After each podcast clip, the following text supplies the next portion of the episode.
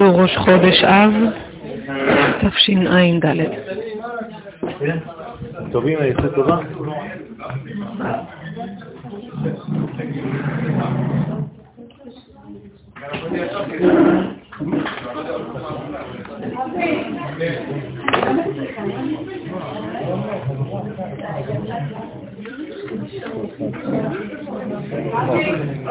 אסנת, איפה היא?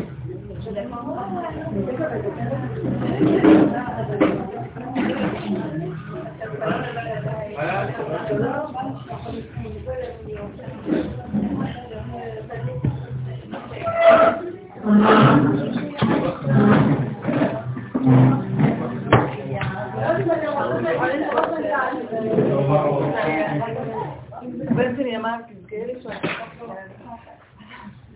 דיברנו על וזה, יש נמות משיח וכל הנשים, כאילו ציונות. ואז קוראים לו דוד, הוא מאוד לא חשוב דוד, באמת, כולם חלקם מתים. ואז אמרתי לו שלא ימות. יש לנו, יש לנו מה? רבי עוד פעם?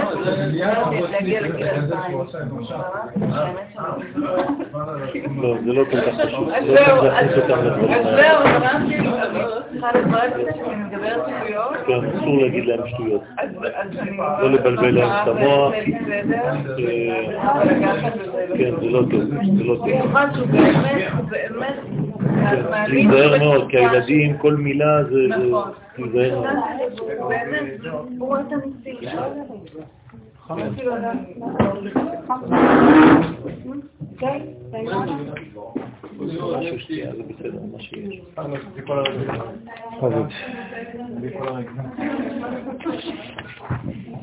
תעביר לאנשים.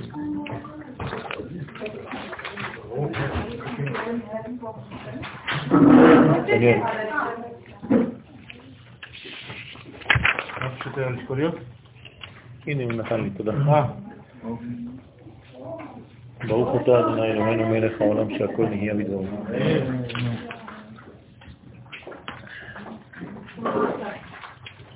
חודש טוב ומבורך.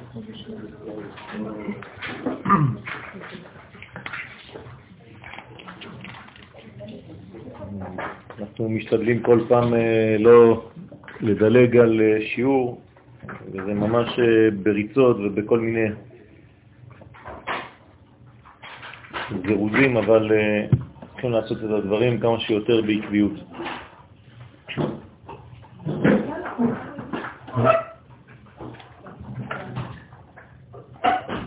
אנחנו נמצאים בתחילתו של חודש אב,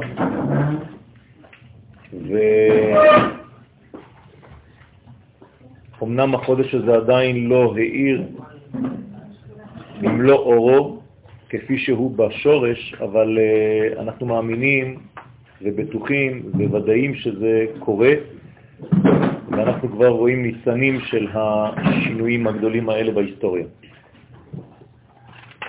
כ"ב הימים של ימי המצרים עומדים מול כ"ב הימים של חודש תשרה, בין ראש השנה ליום שמיני חג עצרת. כלומר, יש כאן הקבלה שבכוונה הבאתי אותה בין 22 הימים, כולל, כן, שמיני חג עצרת, לבין ימי בין המצרים, שהם גם כן, כולל הימים, 22 ימים.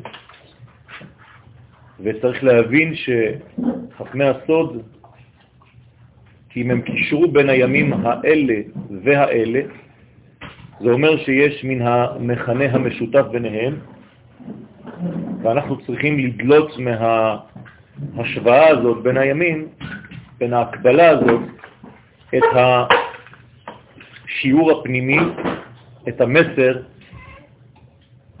שיוצא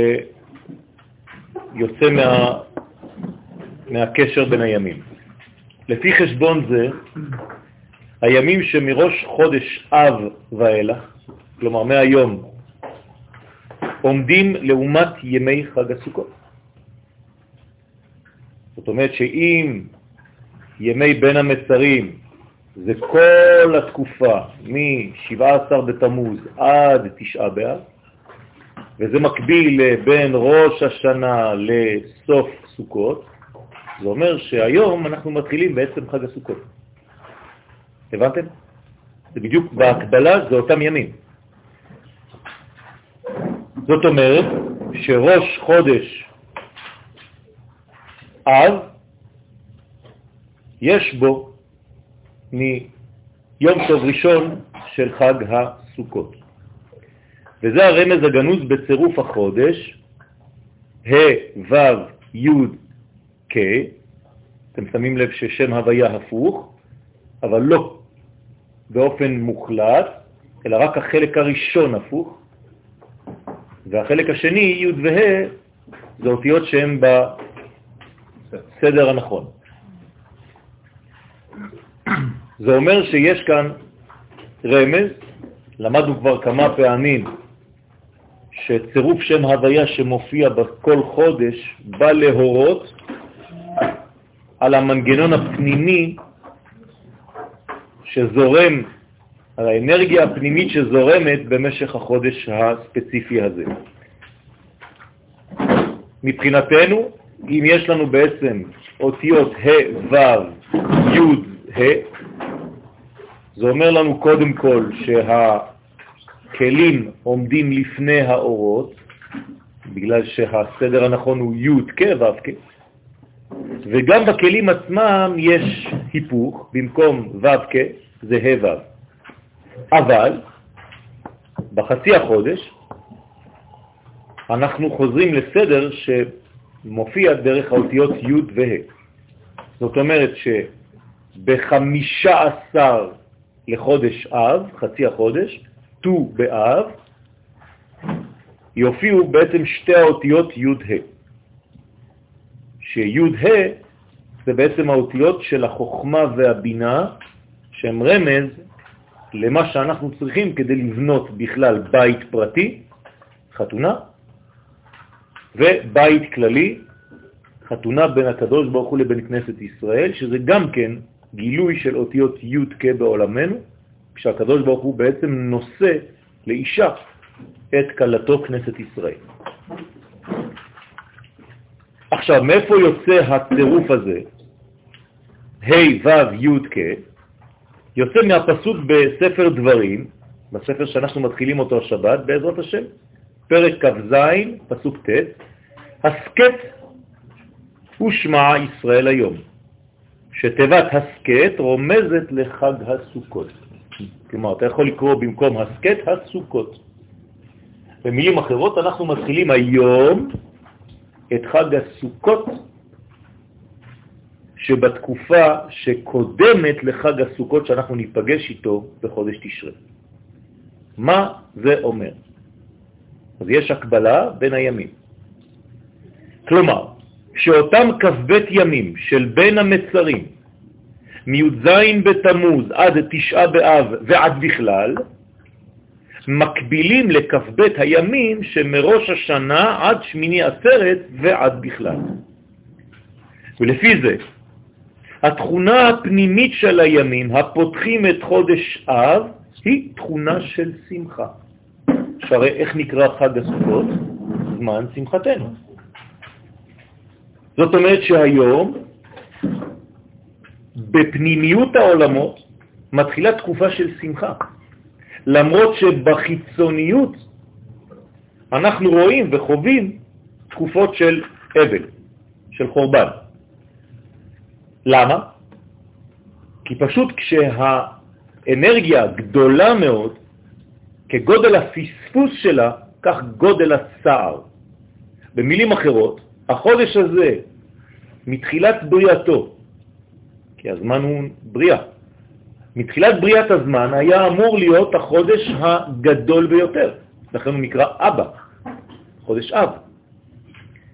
אלא שבגלל הגודל שלו והחיסרון שלנו כמקבלים לקבל את האור הגדול הזה, נוצר פער בין האידאל הגדול לבין היכולת שלנו להכיל אותה, ולכן זה גורם למשבר, גורם לשבירה. מה צריך לעשות? אז בינתיים מה שהקדוש ברוך הוא עשה זה שהוא הוריד את הווליום של האור הגדול של חודש אב. במשנה זה מופיע בתענית כ"ו, ממעטים בשמחה. מי שנכנס אב, ממעטים בשמחה. כלומר, הקדוש ברוך הוא מעשה, הוריד את הווליום של השמחה. אבל אתם מסכימים איתי שזה מצב לא נורמלי. אנחנו היינו אמורים להגביר את היכולת שלנו לקבל. אז בינתיים, בגלל שאנחנו לא עושים את זה, אז מורידים את הזרם החשמלי האלוהי, במקום להגדיל את היכולת שלנו להכיל. אבל שתדעו לכם, זה מה שצריך לעשות. ואנחנו גם, בעזרת השם, בסיום השיעור, נאמר איך עושים את זה, איך מגבירים את היכולת שלנו לקבל את מה שהקדוש ברוך הוא תכנן לתת לנו.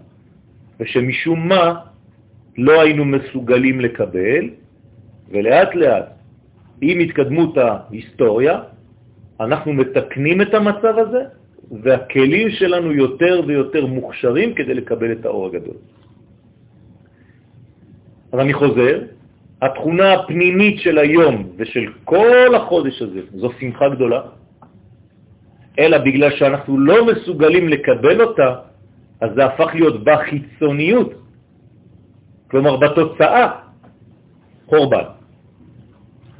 ממש כדוגמת ימי השמחה בחג הסוכה הנקרא זמן שמחתנו. ומכאן למה שקבעו חז"ל במסכת תענית, כ"ו עמוד ב', משנכנס אב ממעטים בשמחה. לא בגלל שזה לא חודש שמח, אלא בגלל שהקדוש ברוך הוא דואג לנו, כי שהוא נותן לנו את מלוא האור, אז אנחנו קצת מסתנברים. אז הוא לטובתנו הוריד קצת את הווליום של האור, כדי שנתרגל לאט לאט לקבל את האור בצורה אמיתית, ולכן גאולתם של ישראל, אומרת הגמרא בירושלמי ברכות, היא דומה לעלות השחר. שלא מקבלים את האור של השמש בבת אחת, אלא השמש זורחת לאט לאט, בעקביות. והביטוי של הגמרא שמה, כמעה כמעה. כך היא גאולתם של ישראל. עכשיו אתם מבינים למה? כי כשיוצאים ממערה לאור, יכולים להסתנבר. במיוחד כשאנחנו במערה הזאת כבר יותר מאלפיים שנה. אז לאט לאט אנחנו יוצאים מן החושך אל האור, ולא במעבר חד, אלא בהדרגתיות, כדי שנתרגל לאור.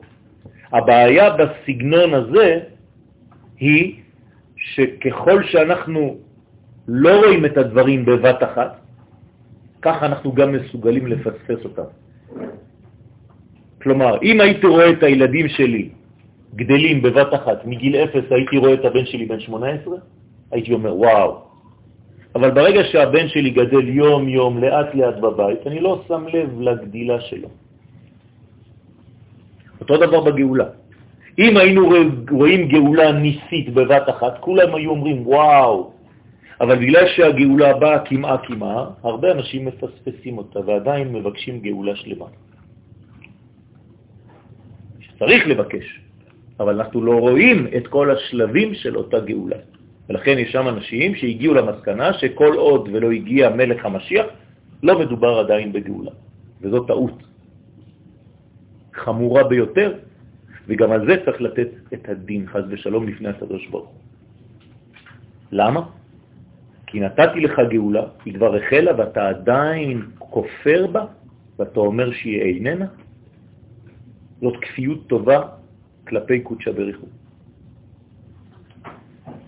כלומר, שלא מדובר כאן בהשוואה חיצונית או באינפורמציה חלולה, אלא שחכמי הסוד באים לעזרתנו, שנדע להעמיק בתודעתנו איך להתייחס לימים הללו מראש חודש אב ועד תשעה באב.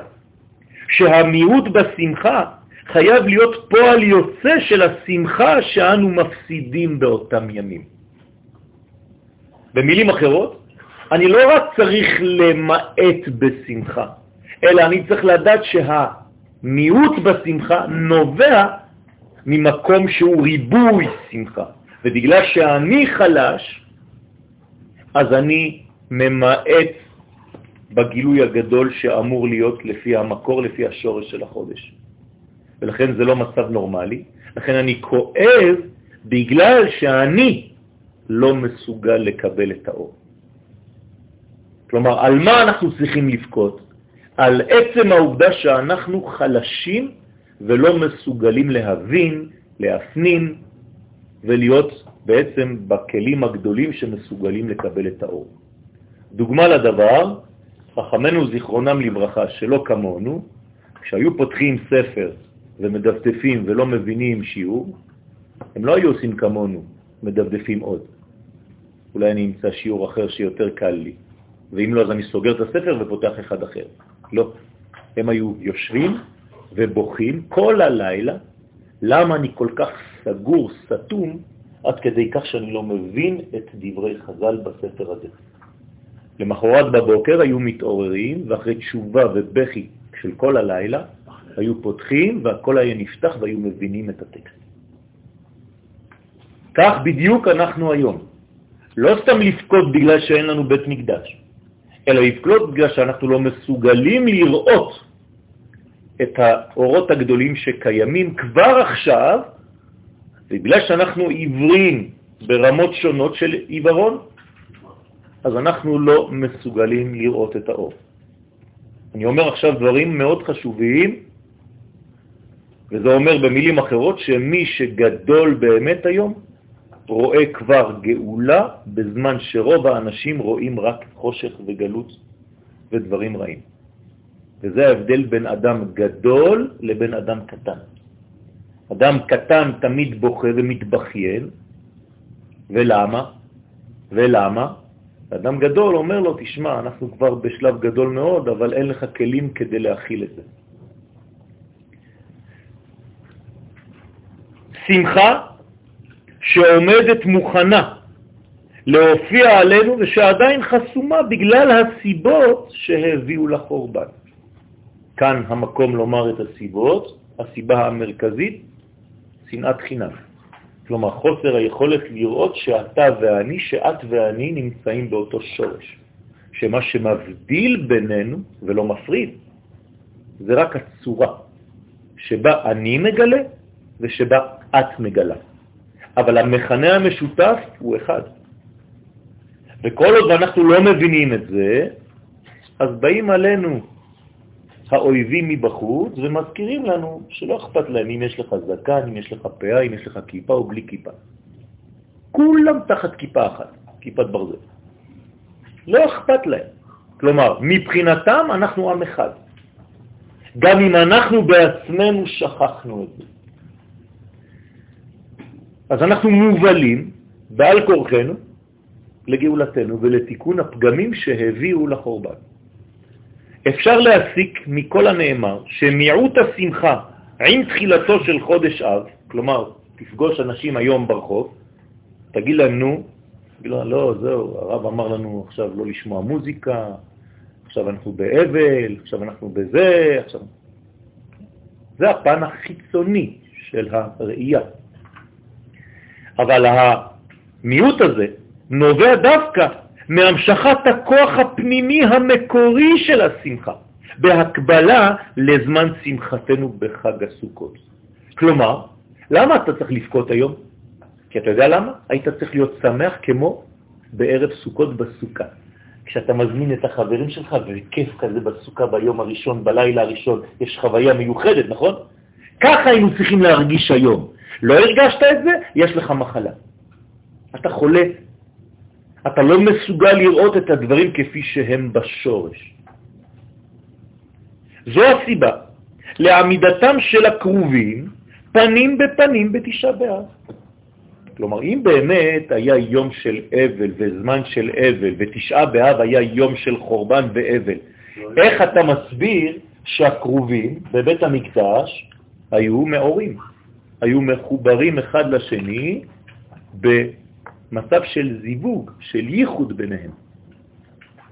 הרי אנחנו יודעים מדברי חז"ל שבזמנים של חורבן, שאנחנו לא מוצאים חן בעיני השם, מה הוא עושה? הוא מפריד בין הקרובים, מבדיל ביניהם, ואחד נותן גב לשני. וזה סימן לעולם שלנו. אז אתם יכולים להסביר לי למה בתשעה באב הקרובים מחוברים ומתנשקים ויותר מזה? כך אומרת הגמרא במסכת יומא. כלומר, מה מלמדת אותנו הגמרא? דרך רמז? רבותיי, זה זמנים מאוד גדולים, חבל שאתם מפספסים את זה, אז אתם באמת צריכים לבכות. בטח שאתה צריך לבכות. אתה לא יכול לשמוע מוזיקה. לא כי אסור, לא כי כתוב בשולחן ערוך, פשוט כי אתה מפספס אור אחד גדול שאתה לא מסוגל לראות ואתה טיפש כל כך, על זה תזכה, על הטיפשות שלך, על האטימות שלך.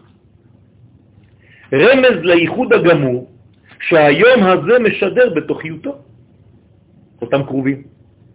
כי לפי החשבון הנ"ל, הרי שיום תשעה באב עומד ממש בהקבלה ליום שמיני חג עצרת. לפי החשבון שאמרנו בתחילת השיעור, מה זה תשעה באב? שמיני עצרת. אתם יודעים מה זה שמיני עצרת? שמחת תורה בארץ ישראל? זה היום הגדול ביותר בכל השנה. חכמי הקבלה אומרים שיש באותו יום זיווג בין הקדוש ברוך הוא לבין עם ישראל, שהוא הזיווג הגדול ביותר של כל השנה, יותר מיום הכיפורים. ואתה לא רואה את זה. בשבילך מה זה היום? תשעה באב. אתם מבינים את הפער? הרי שיום תשעה באב עומד ממש בהקבלה ליום שמיני חג עצרת, שגם אז נעשה הייחוד הגדול ובבחינתו האיכותית ביותר. כלומר, מה יש בתשעה באב באמת?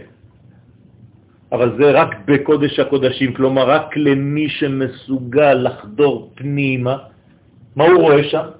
זיווג בין הקרובים. אבל כשאתה יוצא מקודש הקודשים, כלומר בעולם של עברים, מה רואים? קורבן ואבל ובכי. אתם מבינים איך זה עובד? כלומר, אפשר לבכות בחוץ, בעוד שמי שבפנים שמח. איפה ראינו דוגמה לדבר הזה? במסכת סנהדרין, דף זין עמוד ב'. יש כאלה שאומרים הלוואי ואהיה ואחיה בתקופתו של מלך המשיח, ואחרים אומרים אוי ואבוי, רק שיבוא ואני לא אהיה שם. מה ההבדל ביניהם? אלה רואים את הדברים בחיצוניות, ואלה רואים את הדברים בפנימיות. על זה אומר הזוהר הקדוש, אשרי מי שיחיה באותו דור, ואוי ואבוי למי שיחיה באותו דור. באותה נימה. למה? כי רק מי שיחיה בפנימיות יראה את הגאולה וירגיש את השמחה של אותה התקרבות, ומי שיראה את הדברים רק בפן החיצוני שלהם, הוא כל הזמן יהיה רק בדאגות ובפחדים כל היום וכל הלילה. שגם אז, בתשעה באב, נעשה הייחוד הגדול בבחינתו האיכותי ביותר, כמו ביום שמיני חג עצרת. וכידוע, עיקר הייחוד בשמיני חג עצרת הוא דווקא בתפילת מוסף בזמן תפילת הגשם. כלומר, אני עכשיו הולך עוד יותר ברזולוציה מאוד מאוד מאוד מדויקת. מתי ביום שמיני חג עצרת זה הזמן הגבוה ביותר? ברגע שאנחנו אומרים תפילת הגשם. וזמן תפילת מוסף, מבחינה הלכתית, הוא עד שבע שעות מהנץ החמה. כלומר, כמה זה שבע שעות? זה כבר חצי יום ועוד שעה. נכון? חצי יום זה שש שעות. במילים אחרות, בתחילת הצהריים, אחרי החצות, שם הזיווג הגדול ביותר. כלומר, עד שעה אחת אחר חצות היום, כמובא בגמרא בברכות כ"ו. ומזה תבין סיבת לידת נשמתו של מלך המשיח דווקא ביום תשעה באב אחר חצות היום. אותה הקבלה, אותו דבר. אומרים לנו חכמים, מתי נולד משיח? בתשעה באב. מתי בתשעה באב? בדיוק אחרי חצות היום. כלומר, באותה שעה שבשמיני עצרת יש לנו שמחה גדולה כזאת, גם שם, לא בתשעה באב, אתם רואים את ההגבלה? שלידה הזו, עכשיו, מאיפה בא המשיח? מאיפה נולד? ממה נולד משיח? צריך שמישהו יזדווג עם מישהו, לא? אז אמרתי לכם, הקרובים. מזדווגים ביניהם בתשעה באב, והם יולדים, מולידים את נשמתו של מלך המשיח. כלומר, מאיפה הנשמה של המשיח נולדת? מאותו זיווג שבין הקרובים. שמתי זה נעשה? ביום תשעה באב. פלא פלא. זה אומר שבעצם הרעיון הגדול ביותר שאנחנו מכירים, משיח, מתי זה נולד? בתשעה באב. אז איך זה שאתה בוכה? כלומר, שלידה זו אינה מתאפשרת אלא מכוח התעוררות הייחוד הקדוש והגדול כפי שהוא מתבטא בשמיני חג עצרת בעת תפילת הגשם. מאיפה בא הגשם? למה דווקא בתפילה הזאת? כי אתה אומר, משיב הרוח, לא משיב הרוח. משיב זה תחזיר לי. משיב מלשון רוח נושבת. להיזהר מאוד איך מדברים, איך מתפללים. משיב הרוח, כלומר, אתה נותן לרוח שתנשור, כן? שוב פעם, ואז אתה בעצם מוריד את הרוח אל הגשמיות, הוא מוריד הגשם. במילים אחרות, הרוח יורד או יורדת, כי זה זכר ונקבה, אל הגשמיות. זאת הברכה הגדולה. באותו זמן שאתה מסוגל לעשות דבר כזה, להוריד את הרוח אל הגשם, אז נולד מלך המשיח. במילים אחרות, מי הוא מלך המשיח? מי שמסוגל לתרגם רוח לגשם. מי שמסוגל לתרגם שמיים לחומר. מי שמסוגל לתרגם רעיון פנימי לחיצוני. אבל הרגע אמרתי לכם שהרעיון הפנימי הוא שמחה, נכון? מה אנחנו אומרים שהשמחה? במעונו. ואמרתי לכם ביום 17 בתמוז, איפה בוכה הקדוש ברוך הוא? בבתי בבתי בראי, בבתים החיצוניים. כן, נכון, זה מסתר מעינינו, אנחנו לא מבינים את זה. כן? עכשיו, מפני מה הוא בוכה הקדוש ברוך הוא? מפני גבה. גבה זה כבר גו, זה בפנים. למה? בגלל שישראל איבדו את גאוותם הלאומית. כשאין גאווה לאומית בישראל, אז הקדוש ברוך הוא בוכה. לא כתוב שהוא בוכה בגלל דברים אחרים. לא להמציא. יש לנו דברי חז"ל. לכן, באותה שעה שיש תפילת הגשם בשמיני חג עצרת, במקבילה לה, בתשעה באב, אחר הצהריים, נולד מלך המשיח. ובתשעה באב אחר חצות היום, גם אם הוא עדיין לא הופיע באופן גלוי בעולמנו. לכן הנשים הספרדיות שוטפות כבר את הרצפה, עושות ספונג'ה אחרי הצהריים, רמז לזה שצריך להכין את הכלי לביאת המשיח, לא רק שהבית יהיה נקי. זאת אומרת, הם הבינו שצריך לנקות את האבק שבעצם מעבר אותנו. כן, לכן זה הפוטנציאל שלו. כלומר, נולד, ואם הוא לא מתגלה, אז הוא חייב להיוולד עוד פעם. זה כאילו נולד והוא נפל. איך קוראים למשיח? בר נפלה, הוא נפל.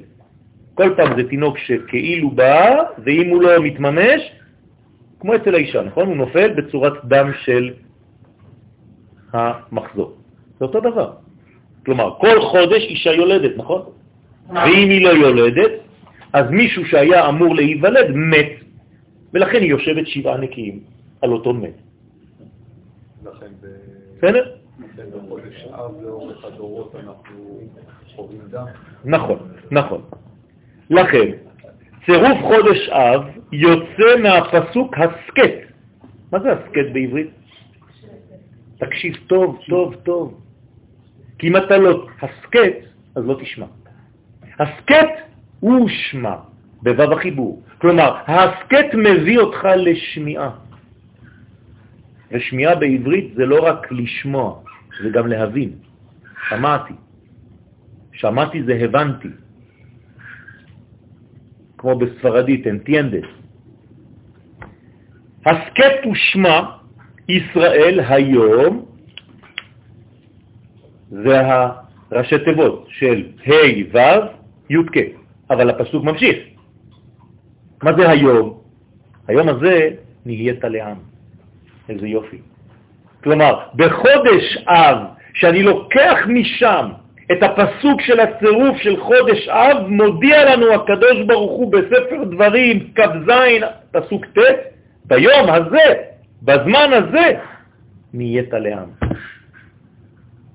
כלומר, מתי אנחנו מסוגלים להתגלות במלוא קומתנו כעם? בחודש אב, דווקא. דרך אגב, למה אנחנו בוכים כל כך בתשעה באב? ועל מה אנחנו בוכים? על חורבן בית המקדש? לא, לא, לא, לא, לא, לא, לא. זה מה שמבלבלים אתכם כל היום. זה בגלל שלא רציתם להיכנס לארץ ישראל, רבותיי. בגלל שחשבתם שאפשר ללמוד תורה בפריס, במדבר. ובאותו לילה שאמרתם אנחנו לא עולים לארץ ישראל, זה הפך להיות תשעה באב של כל הדורות עד החורבן והחורבנות. יפה, יפה. אז עכשיו צריך להפנים את זה עד שיקום דור חדש של גדולים, של רבנים, שבעזרת השם עם הקמת סנהדרין ישנו את כל הדברים, והדברים הולכים ונעשים בימינו, בעזרת השם. אני לא אומר שעדיין אפשר להיות. אמרתי שאנחנו צריכים בעולם הפנימי, אבל בעולם החיצוני המשודר כלפי חוץ, תסתכלי, עדיין האנשים לא ממש מבינים, אפילו כשאני מדבר עכשיו, יש אנשים שאומרים, אה, אל תגזים. הבנתם? כל פעם שאני אומר שמדינת ישראל זה ראשית צמיחת גאולתנו, אז אנשים מחייכים קצת, כי הם לא מאמינים במלוא מובן המילה בדבר הזה. וגם על זה הם עתידים לתת את הדין לפני הקדוש ברוך הוא. שכאמור, סליחה? אם אנחנו העם הנבחר, נכון? כן. למה אה, אנחנו לא קיבלנו את היכולת, יחד עם ההיוולדות שלנו, את היכולת לראות את כל מה שיורד לנו מלמעלה? קיבלנו, אבל עד שהדבר הזה מתגלה בנו, זה לוקח זמן, כי אתה לא יכול, יש לך את הפוטנציאל של כוח הקיבולת, אבל הוא בא לידי מימוש רק אם אתה רוצה, כי אם לא, זה אונס. הקדוש ברוך הוא לא יכול להכריח אותי גם לרצות לעשות את הדבר הזה. אני צריך שזה יבוא ממך. מבינה? אם אין לי בחירה חופשית, אז זה לא נקרא רצון. זה כבר כפייה. ומלכותו ברצון קיבלו עליהם. אז לוקח זמן עד שהאנשים מתפקחים ועוברים מצד כזה של המתרס הפוליטי לצד השני.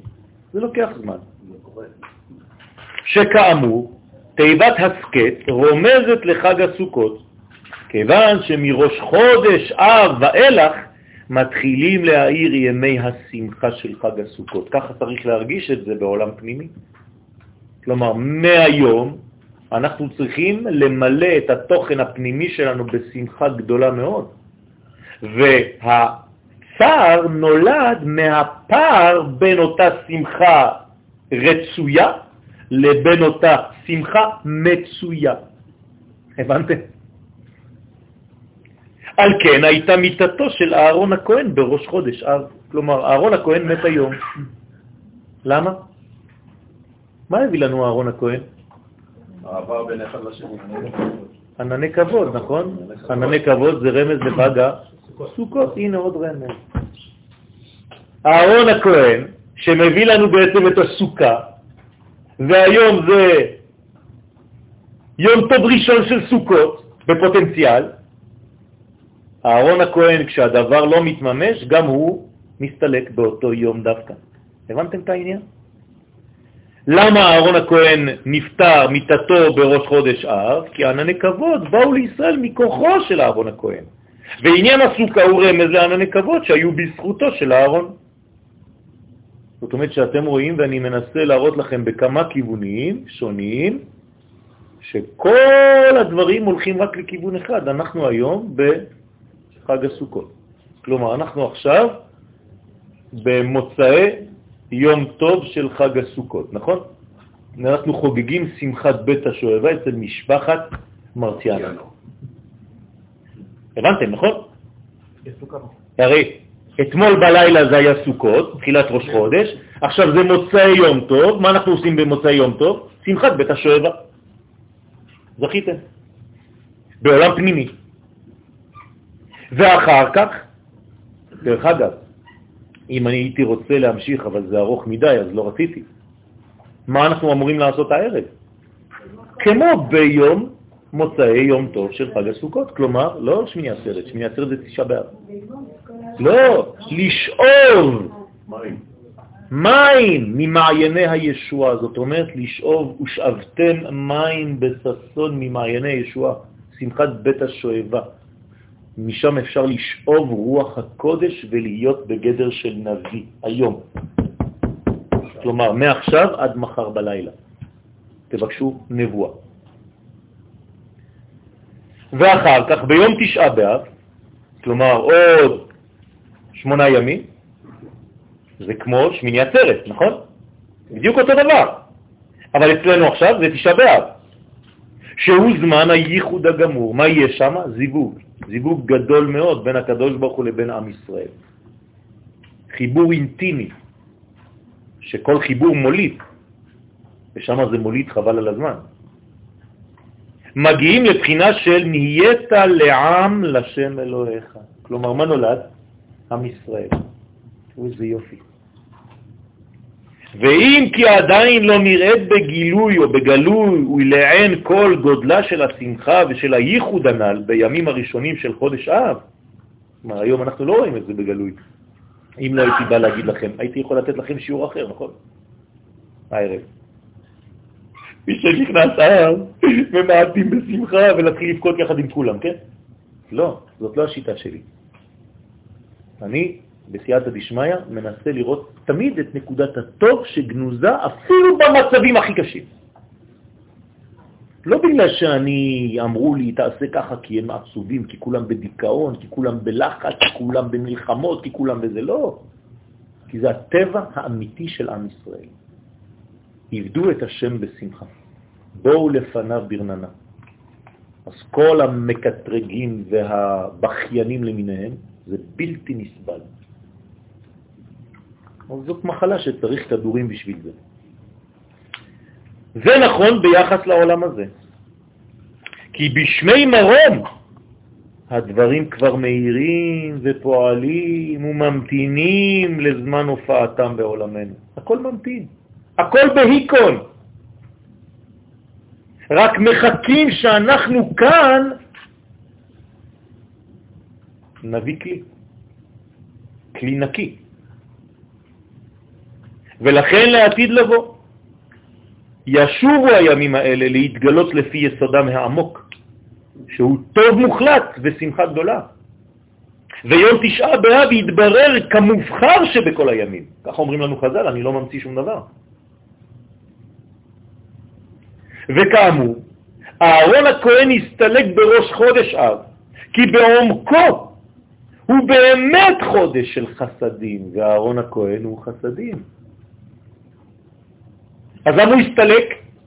כשאתה לא מסוגל, אז יש סילוק. הבנתם? כלומר, מה זה הסילוק הזה? חוסר יכולת לקבל. מה לא קיבלנו ב-17 בתמוז? תורה. מה לא קיבלנו בתשעה באב? ארץ. אתם מבינים? זה שתי החניקות שלנו בין המסרים כלומר, בחוסר יכולת שלי לקבל תורה מהשמיים ובחוסר שלי להתייחס לארץ ישראל עם אותה תורה. הנה לכם רבותיי, מי שמבין את זה יבין את כל היהדות. הנה שני הפגמים הגדולים ביותר. חוסר רצון לקבל תורה ולהיכנס איתה לארץ ישראל. זה נקרא בין המצרים. ואפילו, כן, אז קראתי לזה ימי בין הסירובים. כן, ככה קראתי לזה. אני כותב שיעור על תשעה באב, על ימי בין המצרים, קראתי לזה ימי בין הסירובים. כן, פחד, יש פחדים, יש הרבה סיבות.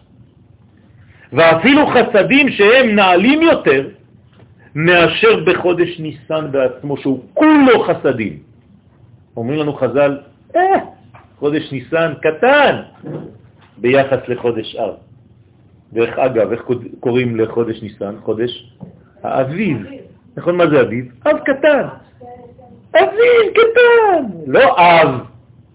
אב זה גדול, אביב זה קטן. אז מה, אתה בא לעשות לי השוואה בין פסח לבין חודש אב? עכשיו, תגיד את זה ברחוב למישהו, הוא יבלע אותך. כי הוא לא מבין. אבל חודש אב הרבה יותר גדול, הרבה יותר חסדים מאשר בחודש ניסן, שזה אביב קטן.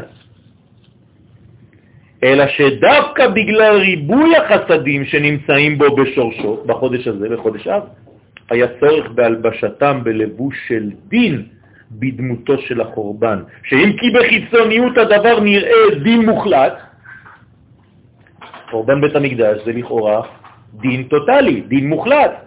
מה יותר גרוע מחורבן בית המקדש? הרי שבאמת באופן פנימי ועמוק תהליך זה גדוש במידת הרחמים, וכאומרם ז"ל באיכה רבה, קלה או קילה חמתו בעצים ואבנים. כלומר, יש חסדים כל כך גדולים שאתה אפילו לא מסוגל לראות אותם, עד כדי כך שהקדוש ברוך הוא במקום להרוס אותך, כן, אז הוא שלח את חמתו בעצים ובאבנים. מה זה עצים ואבנים? זה הנצרות והאסלאם. העצים זה הנצרות, כולם עם עצים על הגב. דרך אגב, כל יהודי שעושה ככה, כשמדברים איתו, הוא עכשיו כאילו נשק את הצלב, כי הוא נוגע בעץ של הצלב של יימח שמו וזכרו. והאבנים זה המקה, מסתובבים סביב האבן. אז עץ ואבן זה בעצם נצרות ואסלאם. ועל כן, תמצא במסכת יומא דף נ"ד, סליחה? כל הבתים שלנו מעץ לא, אבל אנחנו לא עובדים אותם. אתה לא עובד את זה, אתה לא עובד לעץ ולאבן. אתה לא בא כל היום ומנשק את האבנים, מנשק את העצים. זה, זה לא הופך להיות אידיאל בשבילך. בסדר? זה אמצעים. הם הפכו את האמצעים לאידיאל. שהקרובים היו כאמור בייחוד ביניהם. כן, כך אומרת הגמרא ביום הנ"ד. והרי ידועים דברי חז"ל שבעת זעם עליון היו הקרובים הופכים פניהם זה מזה, ובהכרח שאם הם היו בעצם בזיווג, שבפנימיות היה כל חסד ורחמים ורצון.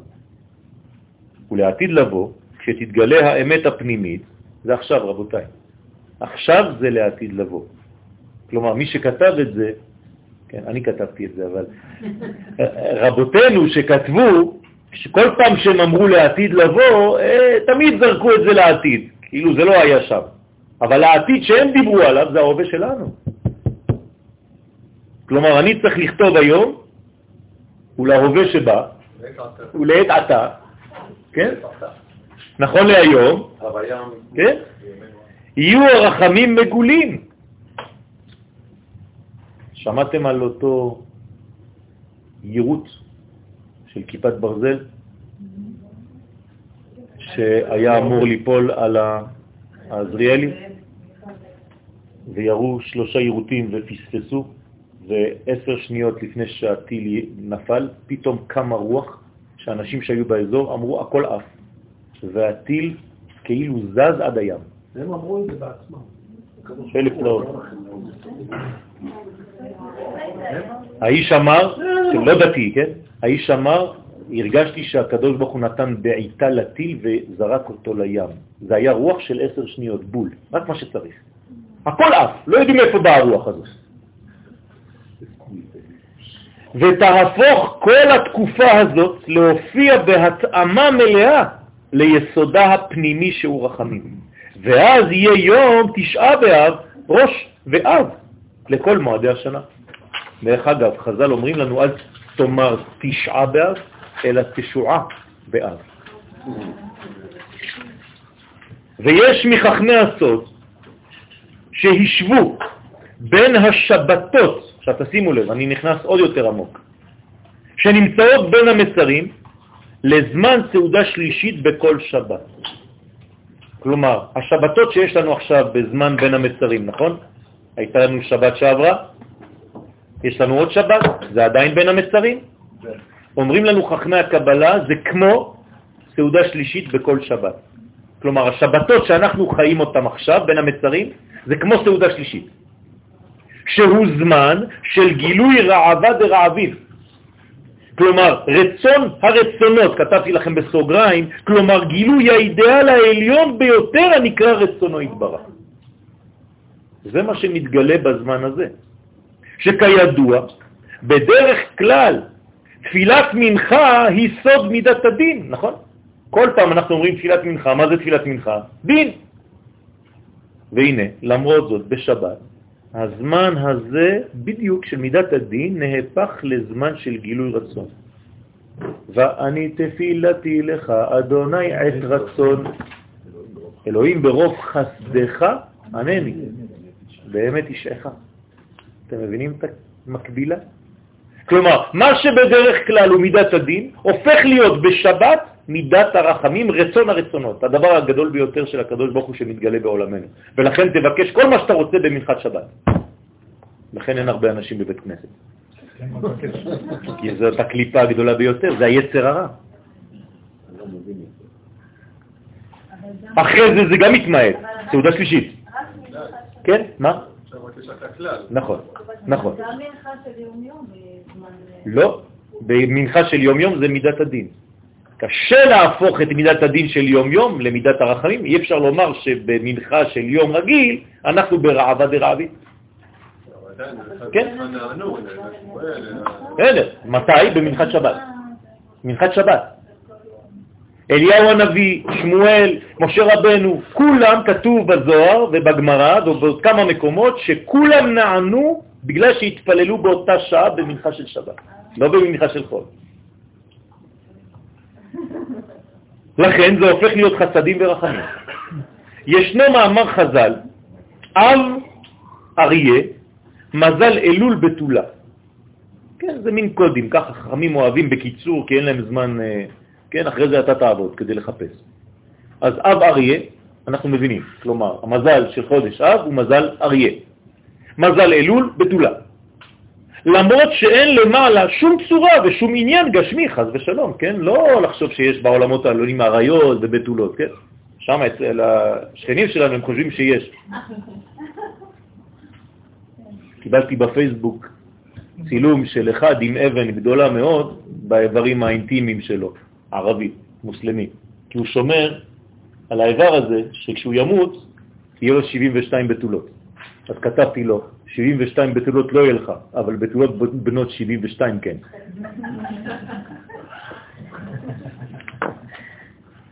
ישנם רמזים על מה שקורה בעולמות האידיאליים דרך האותיות הקדושות, ומהן אנו למדים איך השם יתברך מנהיג את עולמנו, עולמו, לפי המזלות המופיעים בסדר חודשי השנה. אז כשאתה אומר אריה, זה אותיות, א', ר', י' וה'. זה מה שמעניין, אל תתחיל לחשוב שזה איזה מין... אה, כן. אין שום דבר בשמיים, אין צורות, חז ושלום.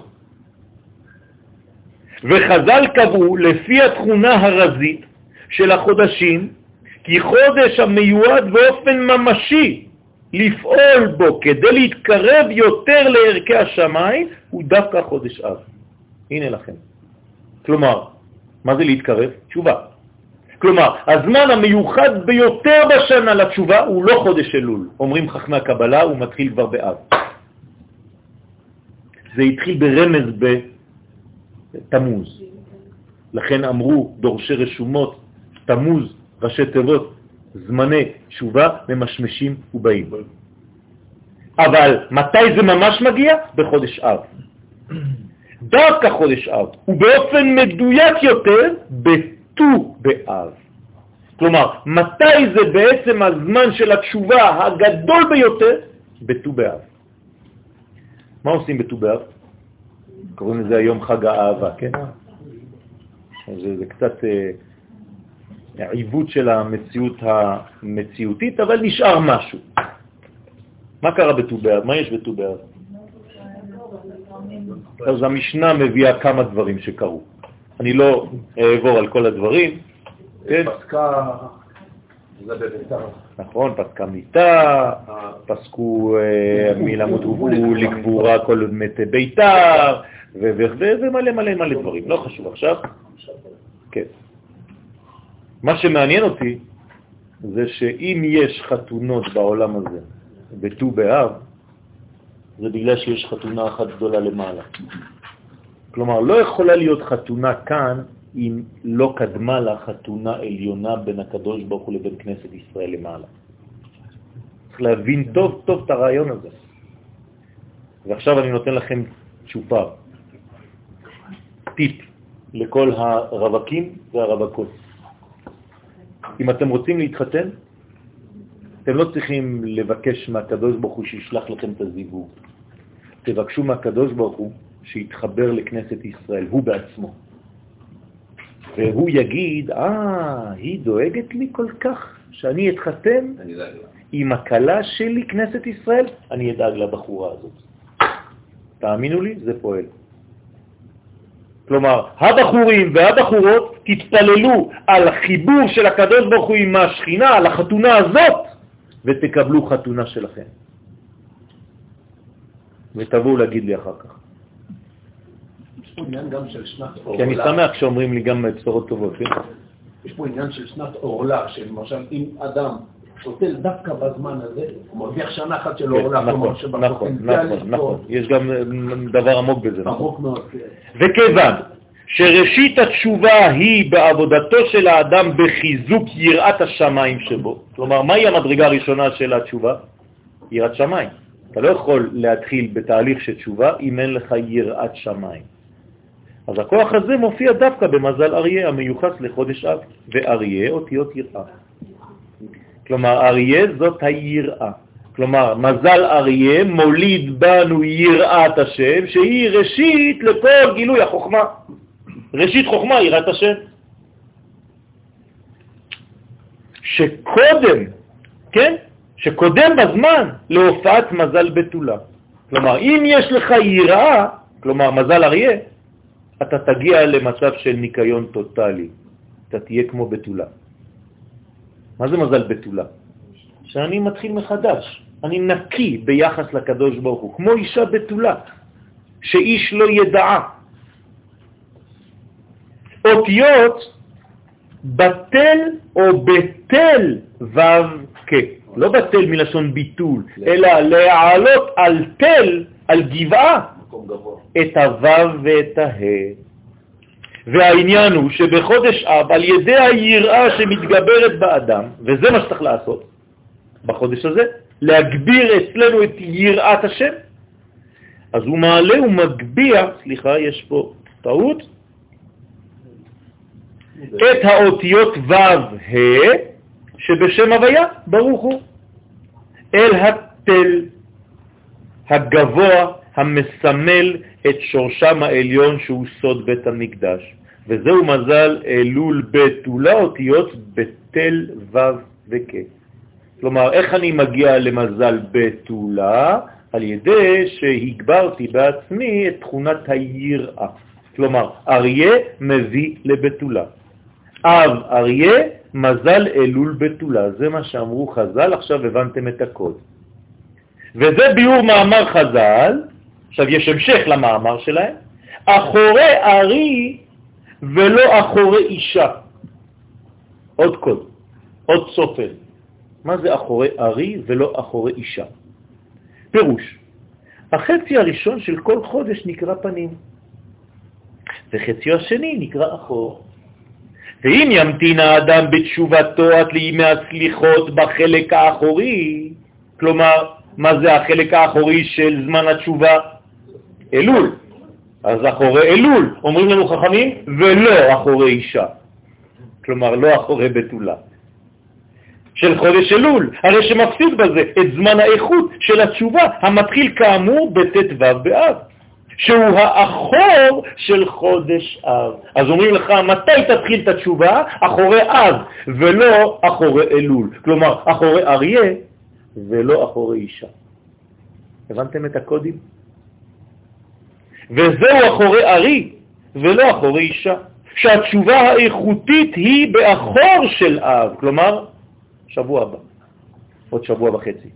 בט"ו באב צריך להתחיל לתת גז, בעניין של יראת השם, של תשובה אמיתית. כי אם תמתין כמו הילד העצלן עד סוף הקיץ, כן, באחורי בתולה, כן, ויום לפני המבחן תתחיל לבכות, לא קניתי מחברות, לא קניתי זה, הולך לדיכאון, הולך לישון כמו איזה... כן, זה לא עובד ככה. לכן באחור של אב שהוא מזל אריה, ולא באחור של אלול שהוא מזל בתולה, רמז לאישה. והנה ראשית התשובה היא ביעור המידות הרעות מן האדם.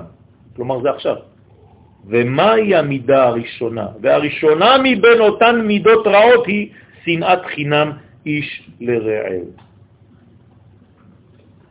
תשימו לב שלרעהו זה לרע של ה' ו'. זאת אומרת שלא הבנת בכלל מה צריך לעשות עם שתי האותיות האחרונות של שם הוויה. י' כ' ו' כ' ו' כ' זה ה' ו', וזה מופיע בחודש שלנו בהתחלה. ה' ו'. איש לרעהו, לרע הוא ה' ו'. כלומר, אם לא הבנת שמה שמגביל אותך, עכשיו אני חוזר למה שאמרתי בתחילת השיעור, מה שמגביל אותנו מלראות את האור האמיתי ואת השמחה, לחוש אותה, כמו שהיא באמת בעולמות הפנימיים העליונים, זה בגלל שאתה עדיין בשנאת חינם. עכשיו, לשנוא את השני זה קל, כולם אומרים לכם, נכון? אבל אני אומר לכם יותר גרוע, לשנוא את עצמכם. כי יש אנשים ששונאים את עצמם מבפנים. ועל זה צריך לעשות עבודה מאוד מאוד רצינית. אנשים שהם לא רוצים לחיות, אנשים שלא רוצים להמשיך, אנשים שהם בדיכאון, זה בגלל שיש מנה קדושה של שנאה עצמית, וצריך מיד לטפל בדבר הזה. כי אם אתה לא מסוגל לאהוב את עצמך, אתה לא תוכל לאהוב את השני. ואהבת לרעך כמוך. לכן, לעומתה, ואהבת לרעך כמוך, זה בעצם התיקון של זה. כמו שכתוב בויקרא י"ט, כן? כשאתה שואל מישהו ברחוב מי אמר ואהבת לרעך כמוך, אומרים לך רבי עקיבא. לא, זה כתוב בתורה, רבותיי. רבי עקיבא רק אמר שזה כלל גדול בתורה. מה זה כלל גדול בתורה? מי שרואה את הכלל. שזה הכלל. כלומר, אין יותר כלל מהדבר הזה. כלומר, אין תורה יותר כללית מ"ואהבת לרעך כמוך". זה הכלל של כל התורה כולה.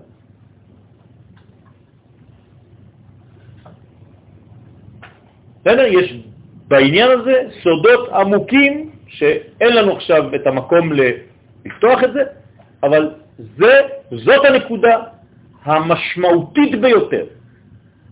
הוא כלל גדול בתורה, כדברי, כן, לא אבי עקיבא, הייתי באב, אבל רבי עקיבא.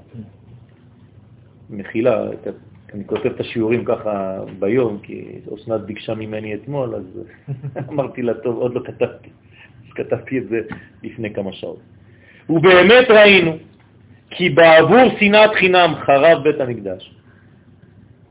הייתה שנאה שקדמה לחורבן, נכון? שנאה לארץ ישראל. הרי זה מה שהביא לחורבן, בזמן המרגלים במדבר. לא רצו להיכנס לארץ, בגלל זה אנחנו בוכים עד היום, מה אתם חושבים? זה מצחיק אותי כשאני רואה אנשים שנותנים שיעורים על תשעה באב ואף אחד לא מזכיר, אף אחד לא מזכיר את זה. למה? הולכים רק על התוצאה. חורבן בית המקדש. רגע, רגע, רגע, מאיפה זה התחיל? אה, חטא המרגלים. בלילה ההוא בכיתם? אני קובע לכם בכייה לדורות, ככה אמר הקדוש ברוך הוא. אתם בוכים, אתם מתלוננים על ארץ ישראל, אתם חושבים שזה סתם דבר? אני לומד תורה פה, אני לומד תורה שם, מה הבעיה? העיקר שאני לומד תורה.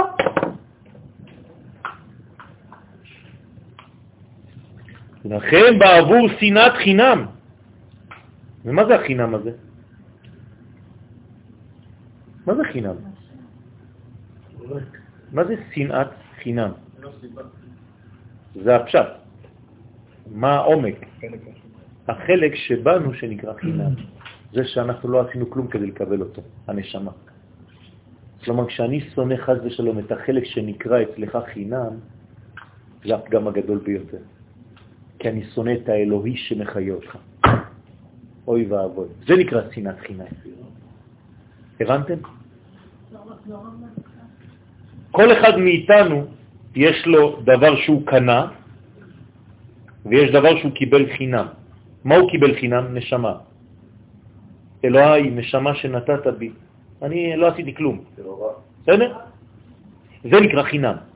כשאני שונא איש או אישה מעם ישראל, את מה אני שונא? את הקדוש ברוך הוא שנמצא בו, את החינם הזה. זה נקרא שנאת חינם. אתם מבינים למה אני אומר כל פעם שהצדיקים הגדולים היום זה חיילי צבא הגנה לישראל? כי הם הולכים לקרב באהבת חינם, בלי לעשות חשבון, באהבה טוטלית, שלמה. שאלו צוות שלם שנכנס אתמול חדש, מתגייסים. אתם חושבים שמדינת ישראל מחזירה ללוחמים מה שמגיע להם באמת? בחור צעיר, בן 18, אמר, אני לא מחכה לשום דבר, אני הולך כדי להילחם על העם שלי, על הארץ שלי ועל העקרונות שלי. הוא לא אמר תורה, אבל זה מה שזה אומר. זה אותו דבר, רבותיי. אין אדם שיכול להגיע לקרסול של אותו ילד. זה נקרא שנאת חינם. אז בגלל זה חרב בית המקדש. ולא ייבנה מחדש, אלא באהבת חינם. כשאני אתחיל לאהוב את החלק שנקרא אצלך חינם, כלומר את הנשמה האלוהית שנמצאת בכל אחד ואחד מאיתנו. כלומר, כשכואב למישהו מישראל, אני צריך לכאוב, וכשהוא שמח, אני צריך לשמוח. אם אתה לא מרגיש את זה, עוד פעם, רפואה שלמה.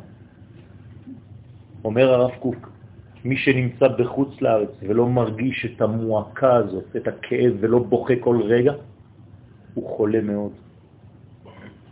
גם אם הוא ילמד תורה כל היום. כשאתה לא מרגיש כאב, זאת אומרת שיש משהו בך שפגום. לכן ישראל נקרא לב שבאומות. אנחנו לוקחים הכל ללב.